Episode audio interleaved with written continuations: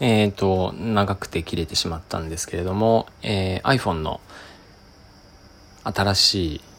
カメラに実装される3つの重要機能ということでお話していたら、ちょっと長くなって12分になったと、このラジオは切れてしまうので、もう一度お話します。動画のポートレートモードのお話ですね。プ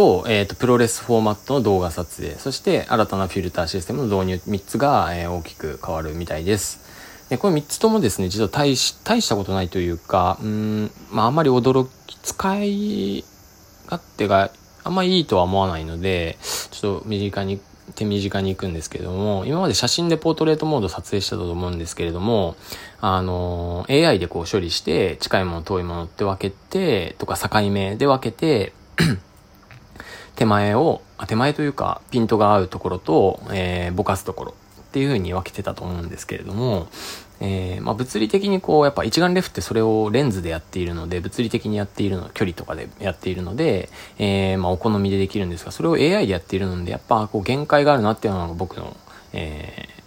考えです。で、プロレスフォーマットについては、高画質を、高い画質を維持しながら動画を圧縮できるっていうフォーマットですね。綺麗なんですけれど、綺麗というか、何ですかね、こう、重み、重厚感があるって感じですかね。僕も別の機材でプロレスで、やったことあるんですけど、そうですね、すごい重いですね。2、3分で2ギガとかいくんで、綺麗ですけどね、はい。で、新たなフィルターに関しては、あんまフィルター僕使わないので、iPhone で動画撮影した後に、細かく自分で温かさみたいなものとかコントラストとか明るさとか調節できるんで、あそこでね、調整するのがめんどくさい人はフィルター使うんですけど、そういう感じですかね。はい、なので、この3つが一応新しい、機能、カメラの機能になってます。で、1個目の方で、そうですね。これちょっと説明したいんですけど、結構難しいお話なんですね。NFT のお話で1個目お話したんですけど、バーバリーが、ゲーム業界に少し参入っていう、プロモーション兼ねての参入だと思うんですけど、これですね、パーティーゲーム、ソフビ ×NFT。このソフビがすごい面白いですよね。何だったかな、ソフビ。うん。パーティーゲームは、マリオパーティーとかそういうパーティーですね。ソフビがあれか。ソフトビニール人形の話ですね。そう、あれってなんだっけな。ちょっと、マイナーな感じで流行ってる人形で、あるんだけど、ちょっと名前が忘れちゃったんですけど、レゴみたいなやつですね。レゴみたいなやつってちょっと違うと思うんですが、ソフビ。そういうものを使って、パーティーゲームですね。パーティーゲームで、例えば、ガンダムもちょっと違うんだよな。ガチャかな、ガチャに近いかな。ガチャガチャってこうリアルのマテリアルとしてあって、これ当たると、ちょっといいやつで、レアとかあるじゃないですか。それをこうデジタル版で、やるってことです。それを NFT、1の方で話した NFT の技術を使って、こう価値を高めるってことですね。だからバーバリーの柄の、例えばその人形は、それはあんまりこう出回ってなくて、世の中的に価値が出るっていうようなですね、システムですね。はい。ソフビとか結構やっぱちょっとキーワードかなと思ってます。ソフビパーティーゲーム、コレクトかな、コレクトするっていう感じですね。コレクト集めるって感じですかね。ソフトビニール人形、これちょっと覚えておくといいかなと思ってます。